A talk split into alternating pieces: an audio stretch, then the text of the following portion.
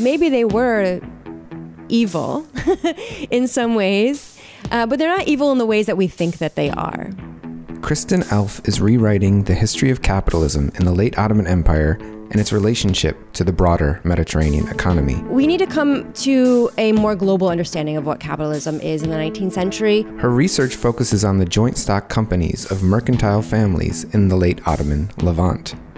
These families were largely based in Beirut, but they held property in modern day Turkey, Syria, Lebanon, Israel, Palestine, and Egypt. In this conversation, we'll talk more about these joint stock companies, what they mean for understanding a history of capitalism that pushes against a normative Western European model, and what they mean for understanding the post Ottoman Middle East. Join us.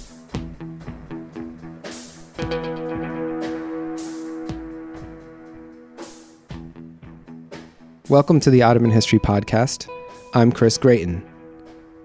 The title of our conversation in this episode is Local Capitalists in the Late Ottoman Levant. And our guest is Kristen Alff. Kristen, welcome to the podcast. Thank you for having me. Kristen Alff is a visiting assistant professor of history at University of Virginia, so we're currently colleagues, uh, and she's specializing in the history of the Middle East and North Africa. The book manuscript that she's currently working on is entitled Capitalism Around the Mediterranean Levantine Companies and Landed Property, 1850 to 1925. Uh, and today's conversation is going to revolve around some findings published by Kristen Alff in an article in the journal Comparative Studies in Society and History, which you can find. You can find a link to the article uh, on our website. We'll be delving into sort of a case study in what we'll refer to as local capitalism in the Levant from the 19th century onward.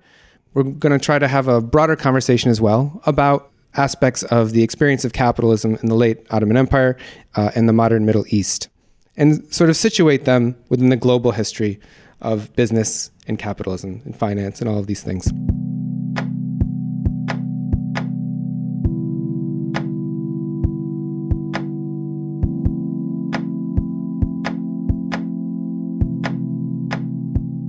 So, before we delve into the specifics, I want to start off with a bigger question about the way in which capitalism in the Middle East and many parts of the global south is framed. There's a general tendency for forms of capitalism that emerged during the 19th century to sometimes be categorized as deviant from a normative capitalism that emerged in Western Europe, or derivative, or an import and there may be some dangers uh, in, representing things this way. You kind of study actors as full fledged capitalists. Why do you think it's important to approach the subject in this way? There's two answers to the question of the normative model and a deviation needed for or from it.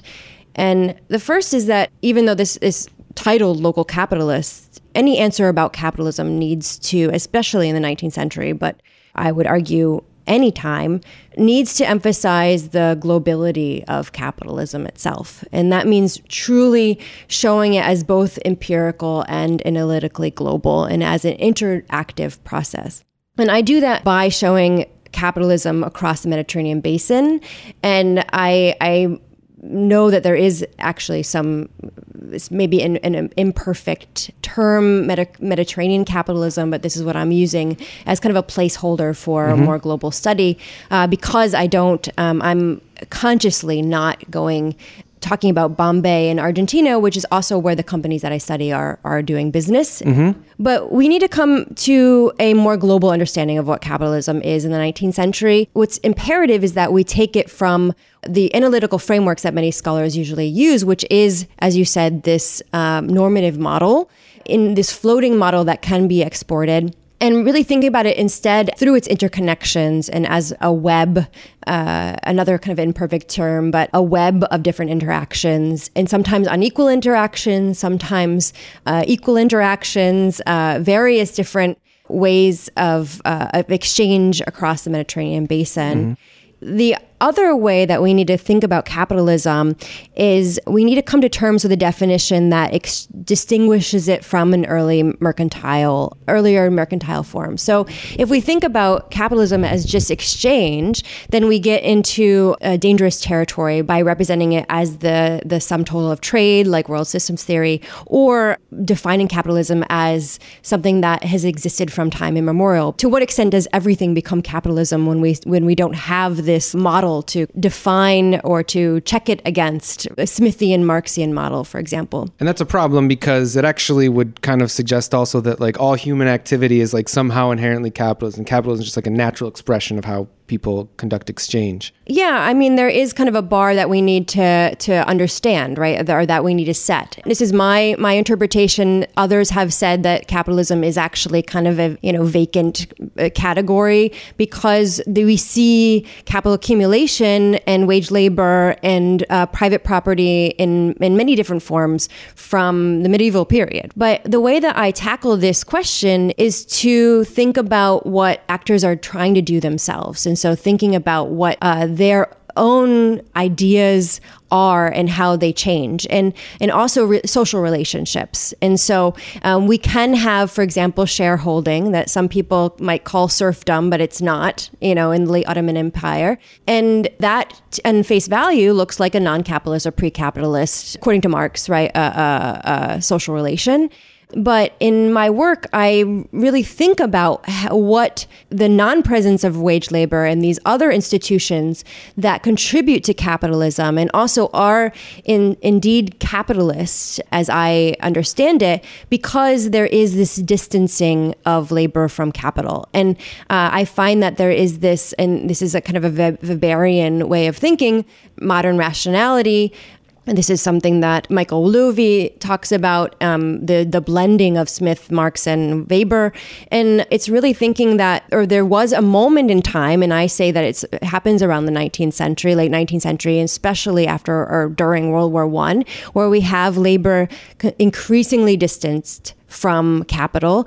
Um, the company is con- increasingly distanced from the, their members, the component members, and land is also uh, a distance from capital. And so we have this separation. This happens not only um, on the ground in material form, but also kind of ideologically in what the actors themselves are thinking is happening. And a lot of what you said is consistent with sort of a rethinking of the history of capitalism in the global south, but for the Middle East and the Islamic world in particular, there is sort of a history of representation or ways of talking about difference in economic system and organization of society that needs to be like addressed or confronted in some way. That there's been a long history of writing that somehow economic systems that emerged in the Islamic world are again, if not deviant, different uh, from what uh, arose in Western Europe, and there, there are aspects that are not commensurate with what we think of in conventional terms as capitalism. I mean, I think that both has happened, right? There's a, a, historiography that says, hey, look at the 18th century, look at the 17th century. The, we have these things that look like Western Europe, like private property. Uh, look at us, like we were, we were kind of the same, right? And I think that's flawed in, in ways because it's not understanding kind of the, the difference or the, the originality uh, of what was going on in, in, in its own social uh, and economic and political history under the Ottoman Empire, giving it kind of of its own history. Instead of saying that look the peasants they they traded usufruct rights as private property so you know, we had a, a per- precursor to private property.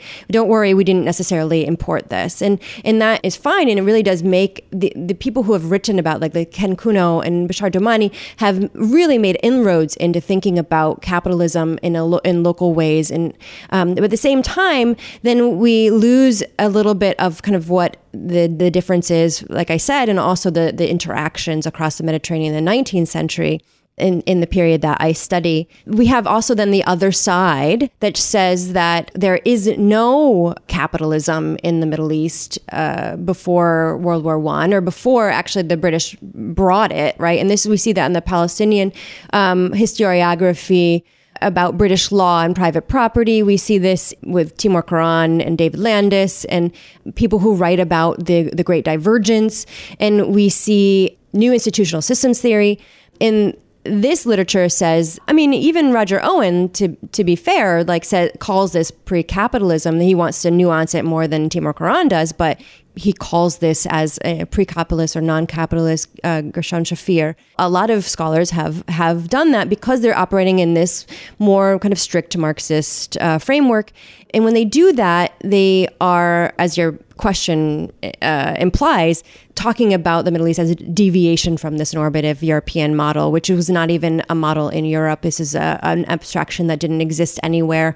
And so, if the Middle East is a deviation, then Europe is too, right? And so that there is a, something to be said about uh, having historians take another look at, at some of these institutions and really think about what the operation and the, the mechanics were in capital accumulation, in specific social relations in the countryside uh, at this time. And so, to circle back to something you said at the beginning of our conversation, we framed it as local capitalism, but really what it is is we're looking at a global phenomenon that, that is capitalism from the center of a place that is often cast as peripheral, putting Levantine capitalists uh, and their businesses at the center of the discussion. So let's talk more concretely about uh, your work on this subject. Uh, you studied these joint stock companies of, I guess, predominantly Arabic speaking families in the Levant uh, and the relationships that they built with uh, European partners. I think it would be good for our listeners to, of course, talk about the structure of these companies a little bit, what they were up to, but also sort of highlight just how uh, central these business ventures were in some cases to sort of the making of modern society and politics uh, in the in the region first of all, who are these companies? They were not just Arabic speaking. If they were just Arabic speaking, then my dissertation would have been uh, done much quicker, and this article would have been also quicker. but, um, but yeah, they they are Arabic speaking. They consider themselves Arabs, Ottomans, francophone, uh, a number of different things, capitalists company members, Beirutis, and uh, Greek Orthodox Christians. Uh, they were also multilingual. They wrote in Greek, they wrote in Turkish, in English, in Italian, and French. Uh, they also wrote French in Arabic script, which was uh, fun, not fun. and these companies they they migrated to Beirut from parts of northern Syria, or it was today northern Syria. They were tax farmers.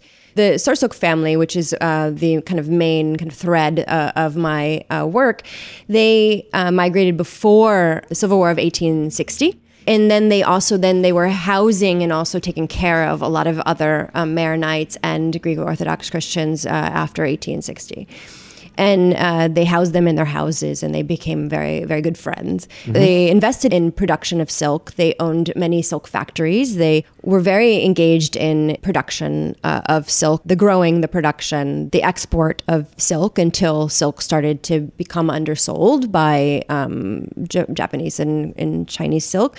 And then they decided to invest in land. And they invested in land outside of uh, Alexandria, outside of Haifa, uh, outside of Mersin Adana, outside of these big, bigger ports, or what become bigger ports in part because mm-hmm. of this. And this is goes more to your question about the making of the modern world.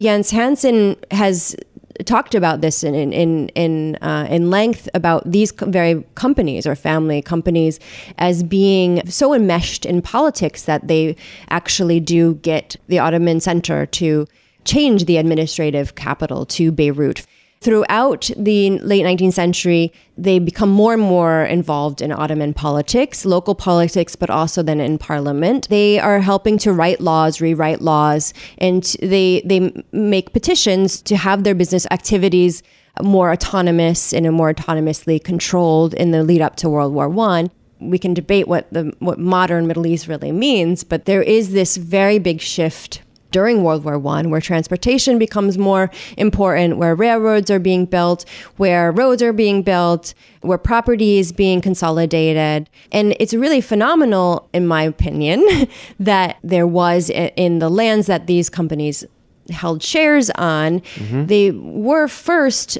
purchased as shares in the agricultural product, yeah. where the peasants owned usufruct rights, other people owned different rights on these lands. And after World War One, they created multi-village estates that were owned by a single owner and actually managed by Australian officers.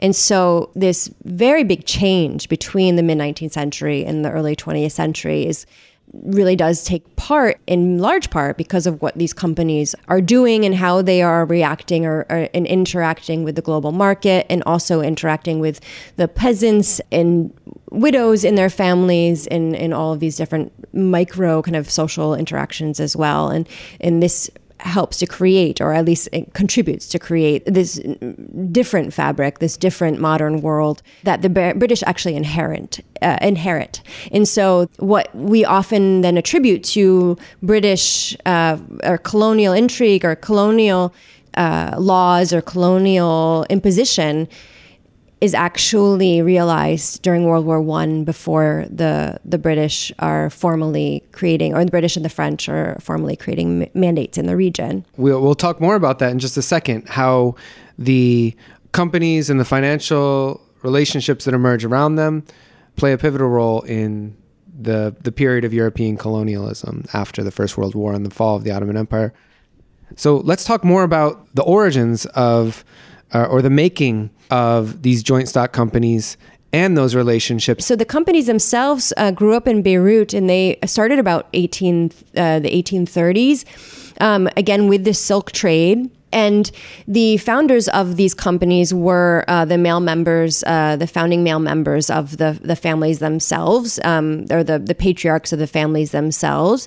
Uh, this was the, the family, Bustros, Twaini, Farah, uh, Debas, Tabats, and these families intermarried and they also kind of had cousin companies that were married only through one one line one marriage. And so we have this interconnect these interconnected families that uh, in the very beginning at least in the 19th century uh, or the mid 19th century operated because they were in close communion or close proximity with one another uh, in the city of Beirut. And so the spatiality of their where they lived, where their household were located, uh, and the expansion of the household was very important. And then these companies in the mid 19th century, when silk was kind of waning, they start to invest in shares in the agricultural surplus in Palestine in Mersin Adana. They start growing cotton, uh, cotton in Mersin Adana or outside of Mersin Adana and in Alexandria. They try to grow cotton in parts of Palestine, and they actually try to um, market this as uh, better than Egyptian cotton, which uh, obviously uh, it was not. and they also start mining. They mine different uh, minerals like bitumen, uh, copper, uh, tin. They start uh, also trading uh, or, or, exporting a lot of materials um, and food like wheat, uh, wheat products, cotton products. And through this this trade, they vertically integrate their businesses throughout the 19th century to be not only more and more controlling the agricultural production of these um, commodities or these raw materials, but also in the manufacturing realm in Lancaster and Manchester and Hull. And they also then participate in the transportation and they, they buy up shares in the Khedive Mail uh, steamship company, this kind of thing. So their, their intention is to uh, vertically integrate their businesses in ways that they have, they, they profit from all stages of production and manufacture, uh, transportation and manufacture across the Mediterranean basin and then beyond it. And what is the relationship to other mercantile actors in the Mediterranean? I mean, it depends on what time of what period we're talking about. So, in the mid 19th century, or even the early 19th century, they are part of more of a Greek Orthodox flavored company exchange. And these companies are the first that are, at least from what I can gather, they are making the most uh, intensive or the most um, risky fu- futures trading because they are connected socially and culturally with um, groups that had moved from the Ottoman Empire to places in Paris, for example. Mm-hmm. And then after that, they grow from this one lineage of uh, one line of Greek Orthodox family uh, companies trading together to a, uh, a broader scope of investments. And so they invest in stock markets, they invest in debt in Argentina, like I said, and, and also Bombay and uh, also um, Russia And they invest in different banks and they put their money in different banks.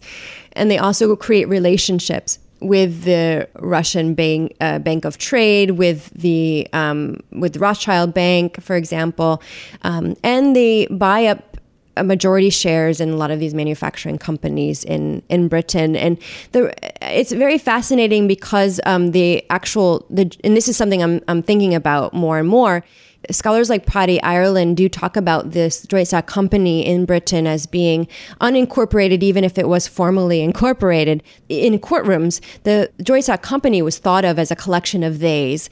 And so each individual person, it was made up of collection of individuals. Whereas after World War One, it started to become more like an object, uh, an it, and been referred to as an it.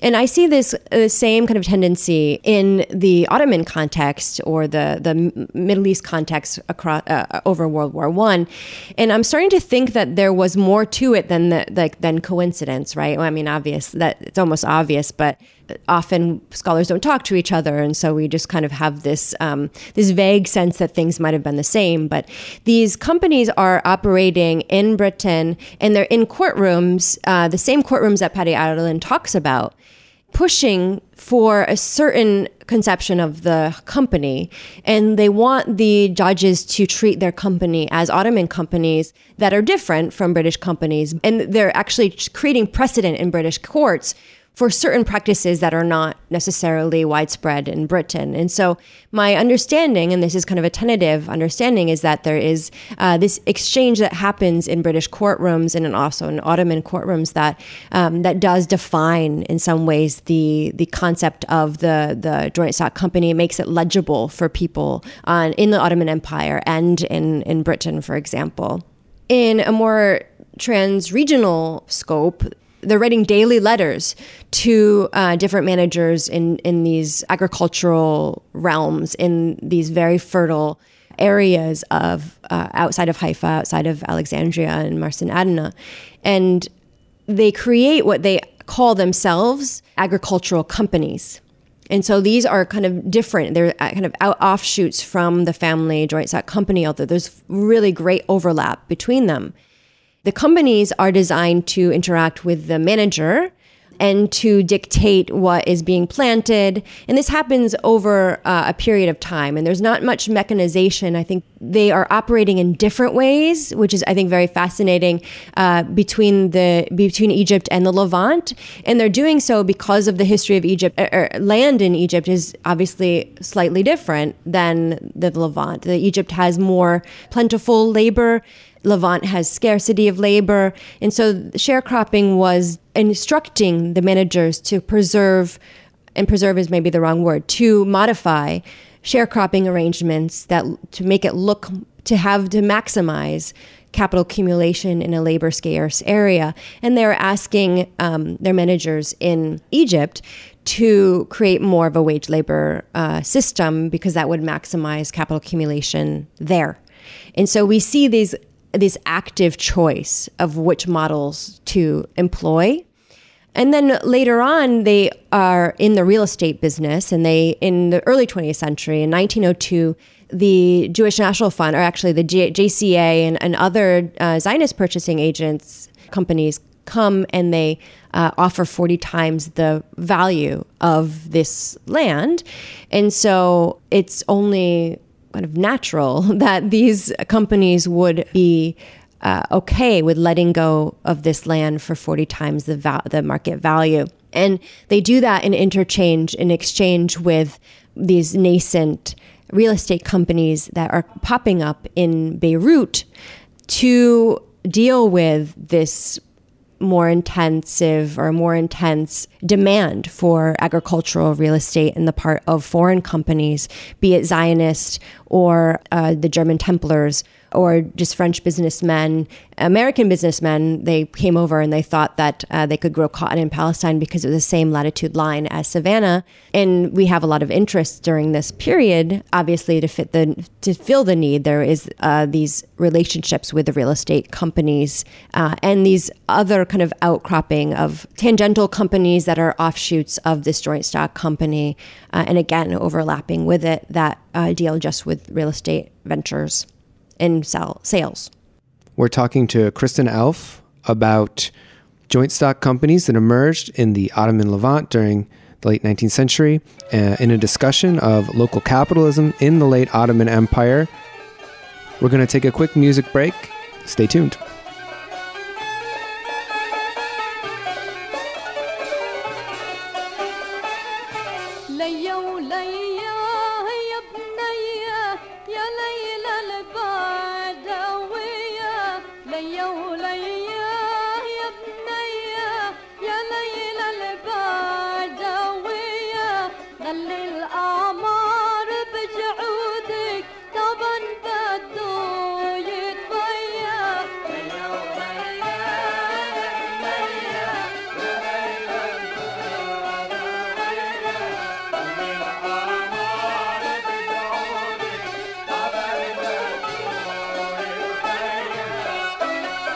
Welcome back to the Ottoman History Podcast. Chris Gratien here with Dr. Kristen Alff talking about her work on local capitalists in the late Ottoman Levant. Early on in our conversation, Kristen, you said that the history of colonialism in the Middle East to some extent has kind of been written backwards in a way.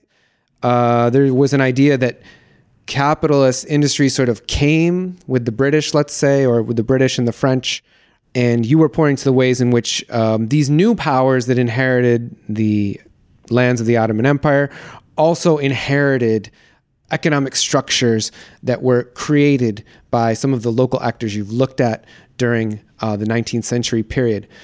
So, what then really is the relationship between colonialism and this brand of capitalism you study in the Middle East? There are two ways uh, of thinking about land in particular, and this is private property.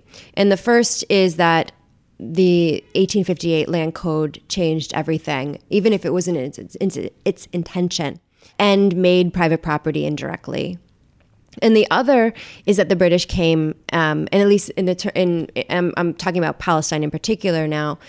The British came and enacted laws that made private property possible implicit in many of the arguments about 1858, the, Ottoman land code, is that there was some mimicry on the part of the Ottomans to mimic Western institutions of private property. And my book project, not the article so much, traces the complexity of a transition from for lack of a better word, the bundle of rights on uh, agricultural land entailed in the mid 19th century and what it became in the in the 20th century. There is another layer to this story. The local companies have a lot to do with the shape of property, what private property looked like at the time. And not just the local companies, but the peasants themselves who uh, negotiated with the companies as to what their role would be, negotiated with the state, for example. Um, and so we have these layers of different actors. Uh, we have peasants, we have the companies, the Ottoman state, and also kind of more global companies, multinational companies, and banks that are uh, all contributing to uh, the shift in what uh, in from private or from shareholding, a sharecropping to what looks like private property. Although I must, I have to note here that what comes about in the 19th century or 20th century is incomplete, as all private property is in somewhat incomplete, but that there is obviously uh, an incompleteness to this private property. There are still many rights holders that had legitimate claims, uh, legal claims to rights after World War One that were kind of left out of the story when many of these agricultural lands were sold subsequently to uh, the Jewish National Fund or to the JCA, uh, to American Zion, and to the German Templars, and to French companies wanting, uh, and German companies wanting um, cotton, for example.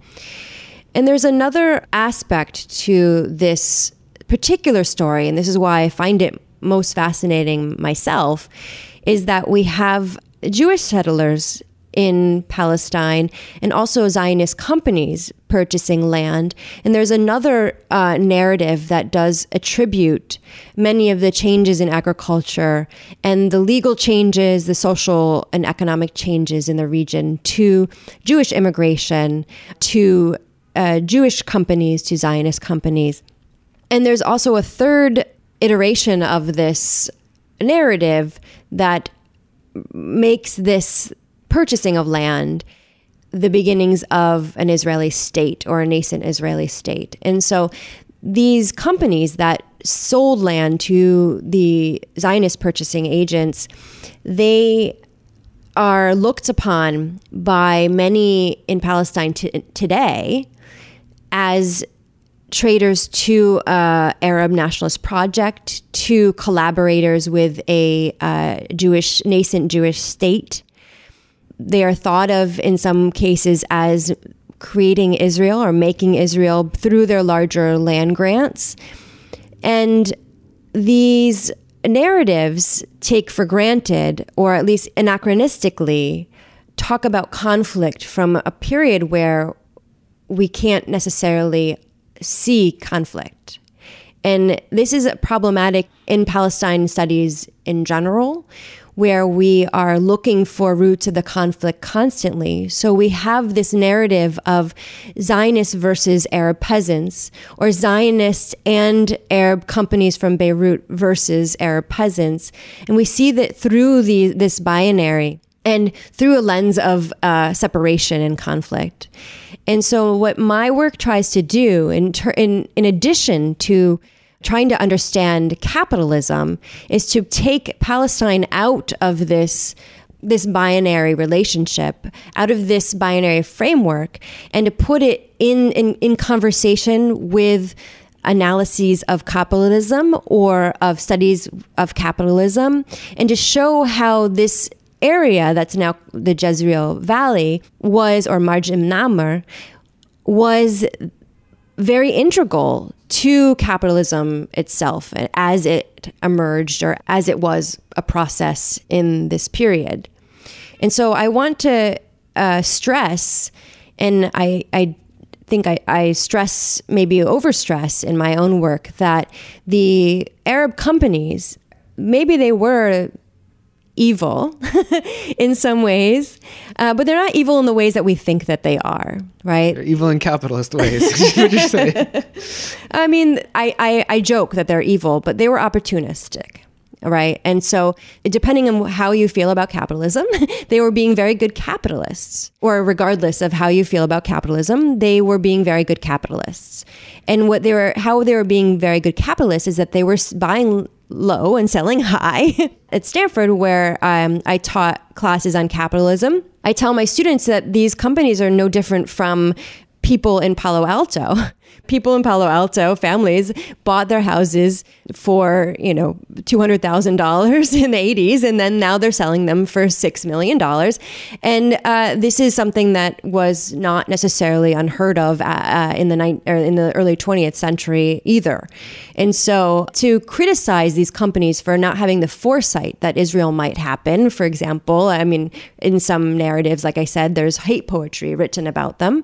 Companies themselves are very uh, attentive to this narrative. And their Wikipedia page, they do say uh, that they had to sell this land. It was imperative because they were so in debt. Well, I've seen their company records and they were not in debt, but they were good capitalists. And so this is a, a capitalist story um, that involves the transformation of landed property that involves the vertical integration of business and the dispossession of peasants to some extent of their usufruct rights in the same way that was happening in Egypt and in Mersin Adana. This is I see this as a, a contiguous field and it might have been slightly different because of the commodities being produced because of geograph- geography because of environment and ecology because of ports but it did look very similar and the companies were trying to do very similar things in these different places. If we look at palestine in this field this transregional field of levant this further trans-regional field of the levant in egypt and then the broader global field or global-ish field of the eastern mediterranean and the mediterranean basin which extends to western europe then we see a, a, slightly different narrative about Palestine that emerges in this period that, yes, um, does result in the purchase of land by foreign companies and the emergence of private property, but not because of the uh, intention of these Europeans to purchase this as private property. And again, we have this is oversimplification because we do have different companies and different needs, right? Uh, Zionist companies had different needs than the Baumwollgesellschaft, for example, that was operating in uh, in Mersin Adana. Um, they were content on not and keeping sharecropping going because they wanted to have labor remain on the land, for example. And the Zionists and the German Templars did not necessarily want uh, Usufruct rights to be preserved because they wanted to work the land themselves. And so this this is the difference, right? But uh, in the end, these were this is uh, the differences that come, uh, the geographical and the institutional differences that come with capitalism in general. And to see this is in a broader scope is something that I think needs to be done more often, which really doesn't put the conflict at center stage. So there's a rather novel narrative of the remaking of the Levant in geopolitical terms uh, that emerges from a study of these companies, which, as you you said, sort of had this con- belt of continuity of land ownership and operations from Mersin in modern day Turkey all the way down to Alexandria in Egypt. Of course, with the breakup of the Ottoman Empire, all these different regions have a distinctive political history. Palestine having its very different political history from Lebanon and Syria and Turkey and Egypt, and that being reflected in sort of the fate of the operations that these families owned and operated during that period if one moves out of the uh, Palestinian exceptionalism box and puts it in conversation with Egypt and Mersin and other parts of the Levant, one can see that Palestine is just as different from parts of Syria as Egypt is just as different from parts of Syria. And it has, because of its political history, because of its um, what happens during World War One and its political history following and the, in, from 1881 um, and even earlier with the German Templars. And in Egypt, um, it is the uh, monopoly system. Uh, imposed by Muhammad Ali, that in, various other irrigation systems and the, like I said, the surplus of labor, and these things make Egypt look slightly different from other regions, even though it's growing cotton, just like Mersin Adana is, or outside of that. Um, of course, it's a different short staple versus long staple, and in in difference of of cotton as a commodity, and that's also uh, another um, another reason why we need to look at these areas as uh, different and understand the difference, but also realize that the the way that capitalism works, the reason why it, it works, or our frames of analysis can't capture this difference uh, in a meaningful way. And so, what I propose is that we try to think about capitalism by capturing this difference and understanding each place's role in the greater system.